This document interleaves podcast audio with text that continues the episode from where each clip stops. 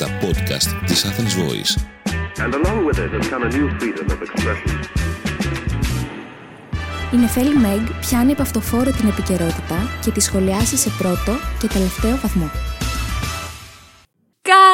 Καλησπέρα παιδικοί μου φίλοι και καλώς ήρθατε σε ένα ακόμα επεισόδιο Μπούκλα 99 Μας λείψατε! Είμαι με Γιάννη Τόμιτς οπερατέρ στα Dex. Τσούκου τσούκου τσούκου τσούκου. Α στο στούντιο της Athens της Voice. Έχουμε να εμφανιστούμε στα μικρόφωνά σας Στους δέκτες σας μάλλον εμείς δεν εμφανιστούμε στα μικρόφωνα. Ε, Δύο εβδομάδες Ιωάννη. Δύο εβδομάδες, σήμερα η μέρα ή το επεισοδιακή, διότι πήγαμε στο Metropolitan, Παύλα, Μεντιτερανέο, δεν θυμόμαστε πώς λένε το νοσοκομείο, γιατί εγώ έχω ένα βήχα και μας ταλαιπώρησαν πάρα Αυτό το βήχα. Ξεκινήσαμε, λέμε εντάξει, και εγώ ήθελα να πάω στο παθολόγο. Με στείλανε στο Ριλά. Ο Ριλάς μου είπε, γιατί σε στέλνουν σε μένα, θέλεις πνευμονολόγο; Ο πνευμονολόγος για να με δει θέλει ακτινογραφία θώρακο. Και μετά μου είπε ότι έπρεπε να έχεις σπάσει τον Οριλά γιατί ο βήχας είναι αλλεργικός. Έπασα, Γιάννη. Λοιπόν, φάγαμε πάρα πολύ το πάτσκα. Ελπίζω και εσείς να σχάσατε. Τι κοιτάς Γιάννη στην κάμερα; Κάτι εδώ κάνει ο Γιάννης, κάτι σάμπαλε άμπαλε. Λοιπόν, σας καλωσορίζω λοιπόν στη Μπούκλα, την Μπούκλα 99, το podcast που μετράει μια εβδομάδα από όταν έσκασε το θέμα με τον Αλέξη τον Γιωργούλη και δεν έχει δει γραμμένο με κόκκινα γράμματα έξω από την Κουμουνδούρου, βιαστής είναι. Πού, πού είναι, πού είναι το πανό εγώ, εγώ το, αυτό το είχα δει στην επίδευρο, το θέλω και στην Κουμουνδούρου. Το podcast που μετράει μία εβδομάδα από όταν έσκασε το θέμα του Γιωργούλη και ακόμα τα social μου δεν έχουν κατακλειστεί από αυτόκλητους δικαιωματιστές οι οποίοι στείνουν δικαστήρια στα social media και ανεμίζουν αλλά το σύνθημα «Εγώ αδερφή μου σε πιστεύω». Που μια εβδομάδα τώρα περιμένω την Πόπη την Τζαπανίδου να βγει και να πει «Μας εξαπάτησε με γνήσια υποκριτική τέχνη». Όλα αυτά παιδιά τα περιμένω. Περιμένω να ξεσηκωθείς όμως ο καλλιτεχνικός κόσμος. Πού είναι όλοι αυτοί οι πασιονάροι των δικαιωμάτων; Θέλω να μου πει κάποιος. Μην παιδιά, έχει περάσει μια εβδομάδα από όταν έσκασε αυτόν τον Γιωργούλη. Τα social media είναι σαν να μην υπάρχει, σαν να μην έγινε. Αχ.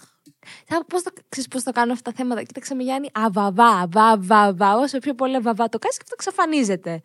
Δεν συμφέρει. Και για να μην παρεξηγηθώ, φίλοι και φίλες, εγώ, εμού του ιδίου, του ιδίου, πάλι επίση, πώς μπερδεύουμε, σέβομαι απολύτως το τεκμήριο θεότητα του κατηγορουμένου και ανεξαρτήτως από τη δικαστική κατάληξη της υπόθεσης βιασμού και ξυλοδαρμού που εμπλέκει τον κύριο Γεωργούλη, είναι καλό να θυμόμαστε ένα-δύο πραγματάκια. Αυτονόητα για κάποιους, για κάποιους όχι. Λοιπόν, πρώτον, το τεκμήριο θεότητα ισχύει για όλους ανεξαρτήτως. Ακόμα και η αμφιβολία που έχουμε για κάποιον λειτουργεί υπέρ του κατηγορουμένου. Αρέσει δεν αρέσει, πουλάει δεν πουλάει, κανείς δεν είναι ένοχος μέχρι να εκδοθεί αμετάκλητη απόφαση. Αμετάκλητη απόφαση έχουμε πει, αλλά τα λέω και στο βιβλίο μου πως το έχασα το πρόμο έτσι, το, ε, το βιβλιαράκι πόσο δίκιο έχεις, τα παπάει. Γιάννη, τα παπάει. Θα αφήσω το link ε, στην περιγραφή. Ε, και το βρίσκεται σε όλα τα, σε όλα τα βιβλιοπολία. Τα μεγάλα και τα μικρότερα. Λοιπόν, έκδοση αμετάκλητη απόφαση έχουμε όταν την απόφαση τη βγάζει ο Άριος ο Πάγος. Δεν πάει μετά πιο πάνω, αυτό είναι αμετάκλητο. Λοιπόν, μέχρι τότε, μέχρι να βγάλει ο Άριος Πάγος απόφαση, ισχύει το τεκμήριο θεότητο του κατηγορουμένου. Τον θεωρούμε αθώο τον άνθρωπο μέχρι τότε. Τα δε πρωινά και μεσημβρινά τηλεδικαστήρια δεν είναι πυλώνες του κράτους δικαίου. Α το κρατήσουμε λίγο αυτό στο μυαλό μας. Βέβαια, βέβαια, το τεκμήριο θεότητο του κατηγορουμένου, ω ΣΥΡΙΖΑ, μάλλον το έχει γραμμένο στον παπαρό του, διότι διέγραψαν φίλοι το Γιωργούλη από το κόμμα, χωρίς καν να είναι κατηγορούμενος. Ο άνθρωπος είναι, έχουν γίνει κάποιες καταγγελίες σε βάρος του. Δεν έχει, δεν, είναι, δεν έχει κατηγορηθεί για κάτι. Και τον Νίκο τον Παπά, που έχουμε πει, Πολάκης με δύο λάμδα και γιώτα, σε αυτήν εδώ την εκπομπή, που καταδικάστηκε 13-0 ομόφωνα στο δικό δικαστήριο για παράβαση καθήκοντος και αυτά με τις τηλεοπτικές άδειες. Έχω κάνει ένα επεισόδιο ολόκληρο αφιερωμένο σε αυτό. Τον κατεβάζουν ξανά στην πολιτική. Τον άνθρωπο είναι καταδικασμένος. Ο άλλος δεν είναι καν κατηγορούμενος που το διέγραψαν. Θέλω να μας πει ένα στέλεχος του Τσίριζα, τη γνώμη του για τον Νίκο τον Παπά, τον καταδικασμένο μετακλήτως, επαναλαμβάνω, και ας ακούσουμε τώρα τον κύριο Ζαχαριάδη. Την κακή Για. ερώτηση. Κάντε. Ε, ότι η, Κάντε τη. η, η υπόθεση που έχει τελεσυδικήσει, ας πούμε, κατά δίκη του κυρίου Παπά ομόφωνη στο ειδικό δικαστήριο, δεν εμπόδισε το ΣΥΡΙΖΑ να τον έχει στις λίστες του. τον κύριο Γεωργούλη τον έβγαλε Εντάξει, με την αυτή καταγγελία. είναι, εσείς επειδή είστε πάρα πολύ έμπειρος ε, δημοσιογράφος, είναι μια ε, έτσι έξυπνη δημοσιογραφική ε, ερώτηση. Ο Νίκος Παπάς γιατί καταδικάστηκε; Για κάτι το οποίο στο τέλος μέρας δεν έγινε. Ε; Να, ας πούμε, μπαίνεις σε ένα σπίτι διαρρήκτης να κλέψεις και δεν μπορείς να, να σπάσεις τον κωδικό από το ε, σεντούκι. Όχι, πώς λέγεται, μπορεί και που βάζει τα λεφτά. πώς λέγεται; Χρηματοκιβώτιο. Στο σεντούκι. Λοιπόν, και, και, και, και, και, φε- και δεν, άρα τι έκανε, δεν έκλεψες, έφυγες χωρίς να καταφέρεις. Τι είναι απόπειρα, υπάρχει απόπειρα. Τι είναι αυτό, τρώγεται, τρώγεται η απόπειρα, Γιάννη; Ε, θα σου πω, έχει, είσαι, είσαι στο δρόμο. Βλέπεις κάποιον, βγάζει ένα όπλο να σκοτώσει αυτόν που θέλει και δεν τον πετυχαίνει. Ε, τίποτα. Αθώο. Δεν έχει κάνει τίποτα, αφού δεν τον σκότωσε. Τι είναι η απόπειρα, ο ΕΟ. Ε, Γιάννη, υπάρχει αυτό το πράγμα; Δεν είναι φοβερά έτσι τα πράγματα στο μυαλό του Ζαχαριάδη. Θέλω να μου πεις, δεν υπάρχει έτσι μια ωραία, ωραία, ωραία. Και στο κάτω-κάτω, ένας άλλος κατηγορούμενος αθώθηκε. Οπότε, Ε, εν πάση περιπτώσει, για αυτό το θέμα το οποίο λέτε, ο κύριος Κρέτσος αθώθηκε από την ελληνική δικαιοσύνη. Άσχετο. Ναι. Δεν είναι άσχετο, σχετικό είναι. Αθώθηκε ο κύριος Κρέτσος για τις κατηγορίες που αντιμετώπιζε εκείνος. Ναι. Ο κύριος Παπάς καταδικάστηκε ομόφωνα. Τέλος πάντων. Ίδια, ίδια, ίδια, ίδια υπόθεση είναι. Α, εντάξει, αφού είναι η ίδια υπόθεση, ή όλοι κατηγορούμενοι ή όλοι αθώοι. Δηλαδή, Υπέροχη λογική. Δηλα- Δηλαδή, έχεις, είναι δύο γνωστοί μεταξύ τους. Αν ένας από αυτούς έχει κάνει το έγκλημα, ε, και ο άλλο θα το έχει κάνει, αφού είναι γνωστοί και φίλοι. Έτσι πάει στο μυαλό τους τώρα η λογική αυτή. Και βέβαια, τα καθαρά χέρια και το παραμύθι των χρημάτων που έφερε ο παπάς στο δημόσιο, θα το ακούσουμε και αυτό. Και ο παπάς καταδικάστηκε για κάτι το οποίο σήμερα που μιλάμε δεν έχει γίνει. Ναι. Εντάξει. Εμείς λέμε ότι είναι πολιτικό το θέμα. Δεν έχει να κάνει ούτε τώρα. Έβαλε 300 εκατομμύρια στο δημόσιο ταμείο. Λοιπόν, παιδιά, αυτό είναι ξερό ψέμα. Καθαρά νομικίστικα κιόλας.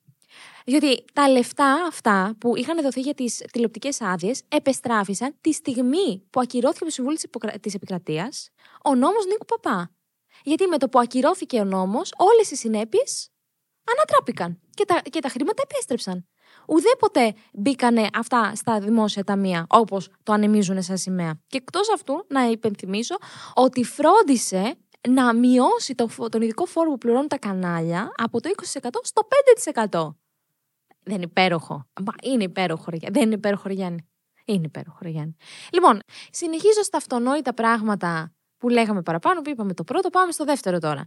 Η διαρροή της ταυτότητας του φερόμενου ως θύματος είναι πιο ξεκάθαρη παραβίαση των προσωπικών δεδομένων ιδιωτικής ζωής και αξιοπρέπειας πεθαίνεις.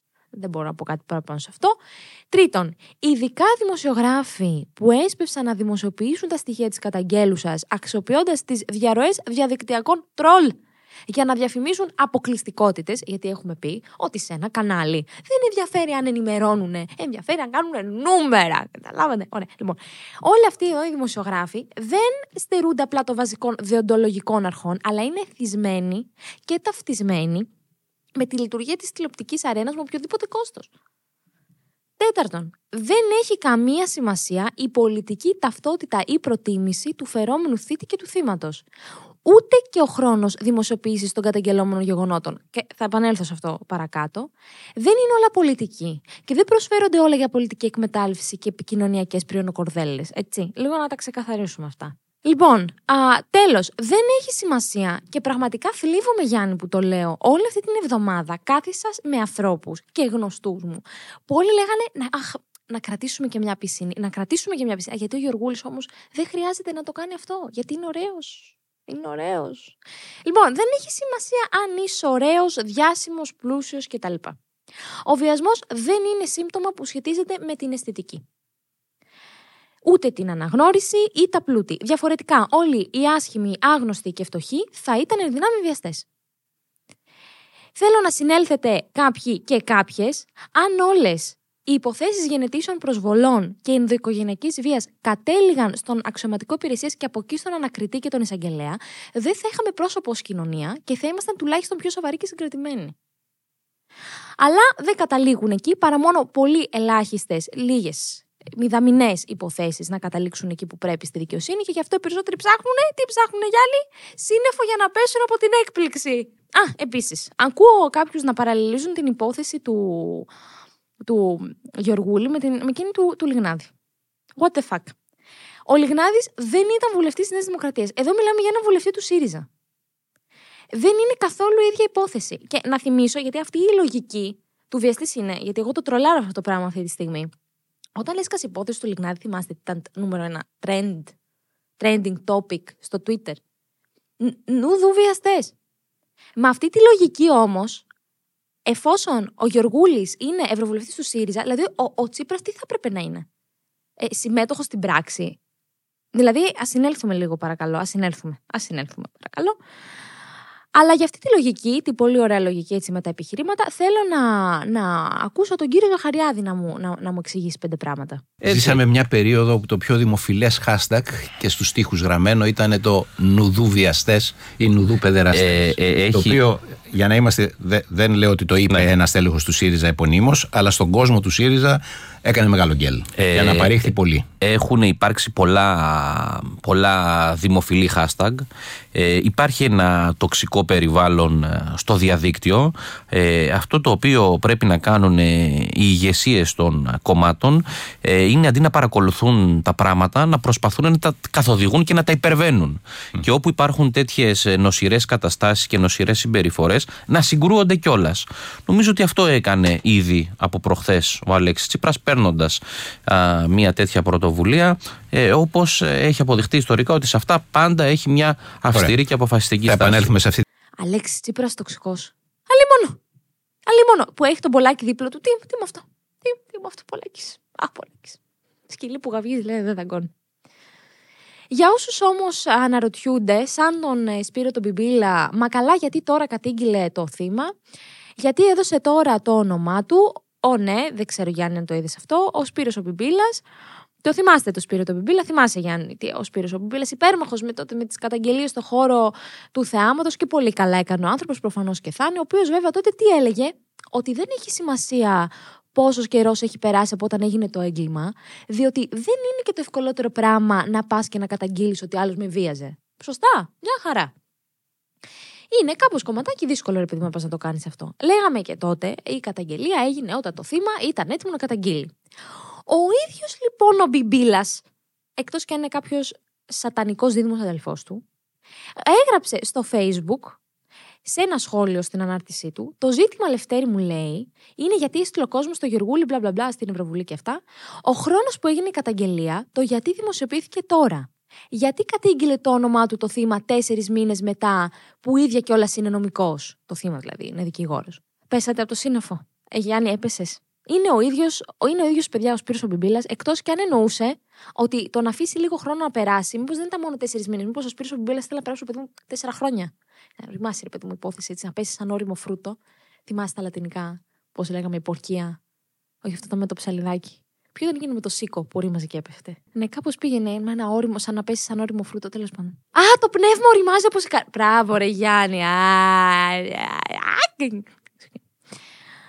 Βέβαια, το τέσσερις μήνες είναι από το 2020 και μετά, διότι το 2020 έγινε η καταγγελία. Γιατί δημοσιοποιήθηκε τώρα, να ρωτιέται, ο Σπύρος ο Μπιμπίλας, ο οποίος είπαμε είναι ο ίδιος άνθρωπος που είναι κοντά στα θύματα και είναι υπέρμαχος των δικαιωμάτων τους.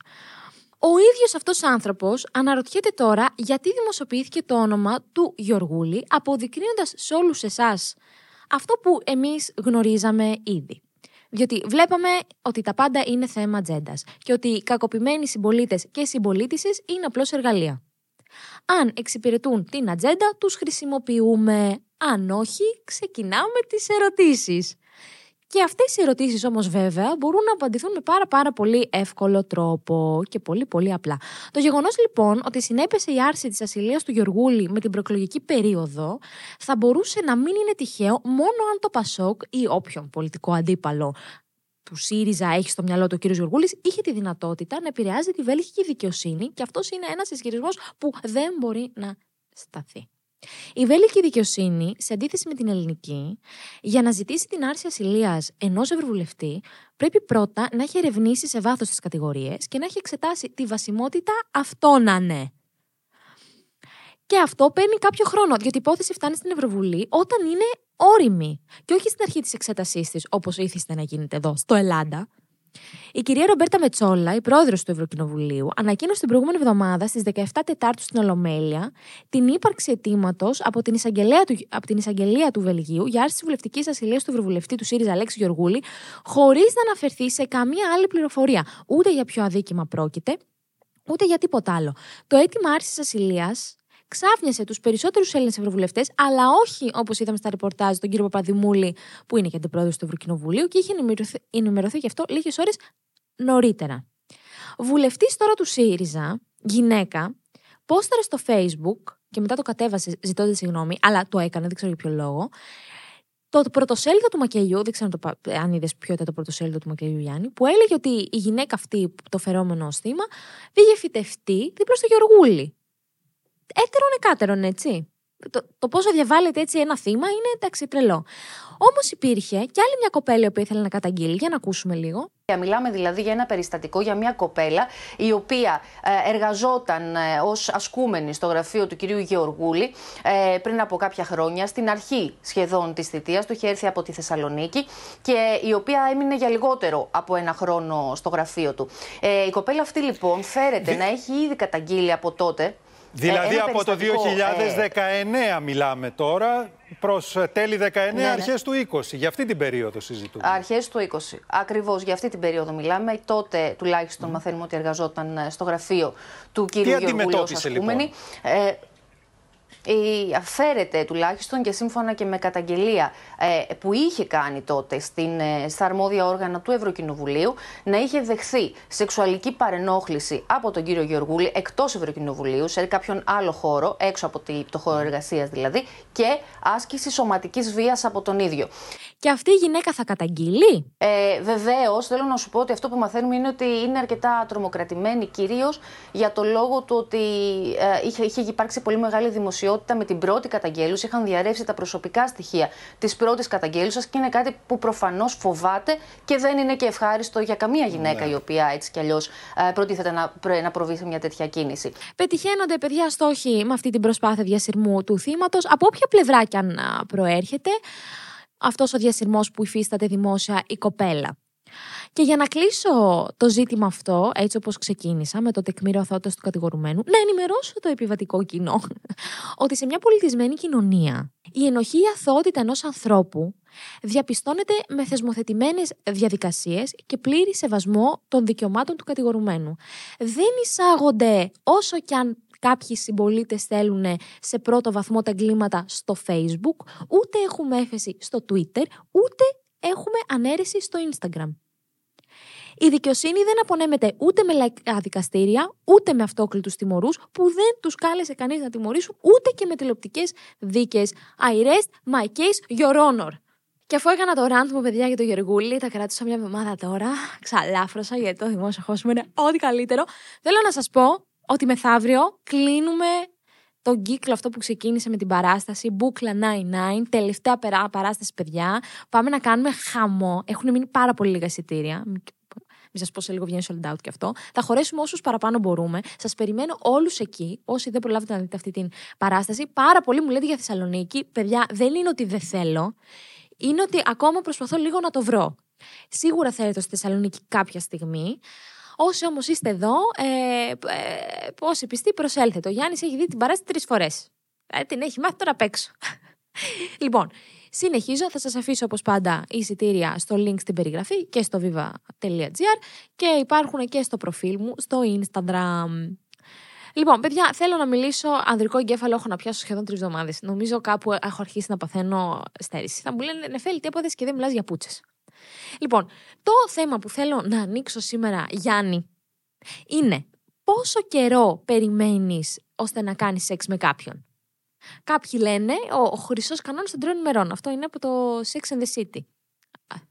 The three day rule. Να μην είσαι από την αρχή, αν αφήσεις και λίγο, να μην φανείς και πολύ ότι είσαι ίγκυρο για κάτι μαλακές. Κάποιοι λένε ότι αν μου αρέσει πάρα πολύ, εγώ το αφήνω γιατί. εμ, Θέλω ρε παιδί μου να νιώσω άνετα.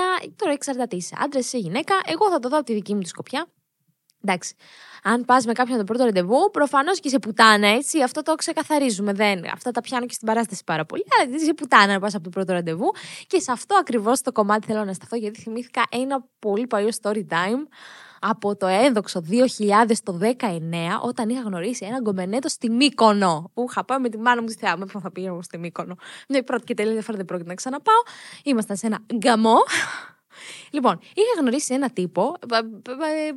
Κούκλος ήταν, κούκλος, ναυαγοστό. Πανέμορφο παλικάρι, ψηλό έτσι και ένα μάτι έτσι γκρίζο γαλανό πράσινο μόβ. Ήταν, ήταν πολύ ωραίος. Και μ, εγώ είχα, επειδή η μαμά μου ήθελε να είναι μονίμως σε μια παραλία και να μην κουνιέται κοντές βαλέρε, να κατάλαβες, εγώ είχα πάρει το, το καραβάκι και έκανα τις παραλίες Μικών μόνη μου. Είχα πάει στην. Πού είναι εκείνη που έχει μια τεράστια σημαία του Pride. Δεν θυμάμαι, παιδιά, πώς λέγεται η παραλία. Και μ, τον βλέπω αυτόν εκεί πέρα. Εγώ πάω να ρωτήσω για το καραβάκι. Αυτός ε, σηκώνει και το γυαλί. Βλέπω αυτό το ωραίο το μάτι, το σμάραγδο γκρίζο γαλανό μπορδοροδοκόκκινο, κατάλαβες. Και εγώ ζαλίζομαι. Τυφλώθηκα, νόμιζα λέιζερ. Μου έφερε στα μάτια. Λέω, όπα, όπα, κάπου, κάπου, όπα. Τέλος πάντων, ξεκινάμε το μπύρι μπύρι. Τρεις ώρες έμεινα σε αυτή την παραλία, τρεις ώρες ήμασταν μαζί και μιλούσαμε. Λέμε να βγούμε το βράδυ. Διακοπές εμεί στη Μύκονο εγώ, αυτό έκανε σεζόν εκεί να βαγοσώστη. Κανονίζουμε να βγούμε το βράδυ. Εγώ, επειδή προφανώς ήταν να δεις κάποιον πρώτη φορά, πρέπει να ενημερώσεις τον ΟΗΕ, το χαμόγελο του παιδιού, το Silver Alert. Έστειλα live location στη μάνα μου από το Facebook να με παρατηρεί που πηγαίνω. Μην τυχόν και με απαγάγει κάποιος να έρθει να με σώσει. Και πάμε, τον βρίσκω με το αμάξι που είχε αυτό. Πάμε να πάρουμε μπύρε. Στη Μύκονο μπύρε, να πάμε να κάτσουμε σε μια παραλία. Όλο είναι λάθο, έτσι. Πάμε, ρε παιδί μου, σε μια ξαπλώστρα εκεί πέρα. Υπήρχαν την ηλεκτρισμένη ατμόσφαιρα. Ε, όσο περνούσε η ώρα, ερχόμαστε και πιο κοντά, πιο κοντά, πιο κοντά. Πιο κοντά αυτό, κατάλαβε. Και ε, φιληθήκαμε έτσι, ε, λίγο έτσι φασούλα που λένε. Και μέχρι εκεί. Εμένα δεν μου βγήκε για κάτι παραπάνω από την αλήθεια. Τώρα είμαστε στην ξαπλώστρα, θα γεμίσουμε άμμους. Καταλαβαίνεις, δεν είναι βολικό. Τώρα τα τεινάζεις, θα πάτσει καμιά λίμωξη, κατάλαβες πώς πάνε αυτά. Τα έχουμε πει σε άλλο επεισόδιο. Λοιπόν, φεύγουμε μετά από πόσες ώρες που είχαμε κάτσει και μου λέει πάμε να συνεχίσουμε και κάπου αλλού. Λέω εγώ άντε να πάμε έξω να πιούμε κανένα ποτό, κανένα τέτοιο. Όχι, να πάμε σε άλλη πιο ερημική παλα- παραλία. Η οποία ήταν, παιδιά, εμ, εχ, εκεί που είναι ένα μπόχο. Τα θυμόμουν κάποτε τις ονομασίες, τώρα δεν θυμάμαι. Που δεν υπήρχε ψυχή. Δηλαδή στο άλλο υπήρχαν και φώτα από το δρόμο πάνω και σε φώτιζε. Στην άλλη την παραλία έβλεπες ουρανό, δηλαδή τίποτα. Δεν είχε τίποτα. Ήταν τύπου θα βγαίναν ήενε από το Lion King και θα μας τρώγανε. Κατάλαβες. Λοιπόν, πάμε εκεί πέρα και μ, στο αμάξι έτσι, όχι να βγούμε έξω από το αμάξι και αυτός αρχίζει να μπαλαμουτιάζει πιο έντονα και του λέω κάποιος, όπα, όπα, όπα, του λέω, έλα, μπού σε πατριώτη πίσω. Μου λέει αυτός τι συμβαίνει, λέω, ξέρεις κάτι, δεν είναι... ε, Είπα να το παίξω λίγο ιστορίας κι εγώ. Του λέω, «Ε, εγώ δεν είμαι από τις το στο πρώτο ραντεβού. Ψέμα. Λοιπόν, και μου λέει, Α, δεν μπορώ να το θυμάμαι και γελάω. Α, σε τέστα. Ο τύπος τα γελίος. Λέ, λέω, δεν είμαι, δεν είμαι από αυτές. Λέει αυτός, Α, είσαι από τις άλλες. What the fuck; Όλο λάθος. Λοιπόν, παιδιά, ο τύπος μου πούλησε τον παπά, επειδή δεν, δεν του κάτσα. Και μου είπε ότι αυτό όλο το έκανε για να δει αν εγώ είμαι εύκολη. κατάλαβες, για να δει μετά πώς θα διαχειριστεί το ζήτημα. Γιατί αυτός το πήγαινε σοβαρά για γάμο. Λοιπόν, και με αυτή την παράνοια θέλω να μου πείτε εσείς αν είστε υπέρ του να πηγαίνει κάποιος έτσι όποτε το αισθάνεται και στο πρώτο ραντεβού να μου στείλετε μια κόκκινη καρδιά, και αν είστε από αυτούς που θεωρούν ε, ότι οι υπόλοιποι είναι εξόλη και ο πρόλης, ή εσείς οι ίδιοι θέλετε να περιμένετε, ρε παιδί μου, θέλετε να περιμένετε και πέντε μήνες. Πέντε μήνες για να κάνετε σεχ. Αλλά να μην θεωρούμε τους άλλους ε, εξόλου και πρόλης, να μου στείλετε μια μαύρη καρδιά. Τις ξεκαθάριστε τις καρδιές ή δεν είναι ε, ξεκάθαρο. Ποιο θέλει κόκκινο, ποιος. Τέλος πάντων, στείλτε κόκκινο, παιδιά, αν ε, εσείς το κάνετε το πρώτο ραντεβού και στείλτε μια μαύρη, αν δεν το κάνετε. Δηλαδή, αμάν. Λοιπόν, κάπου εδώ τελείωσα. Μαζί και τα, τα εγκεφαλικά μας κύτταρα. Σας περιμένω την άλλη εβδομάδα. Εδώ, στα text, το κουτσοκουτά. Ήταν ένα podcast από την Athens Voice. Μπορείτε να ακούσετε τα podcast της Athens Voice στο athensvoice.gr και στο Spotify, στο Apple Podcast και το Google Play Music.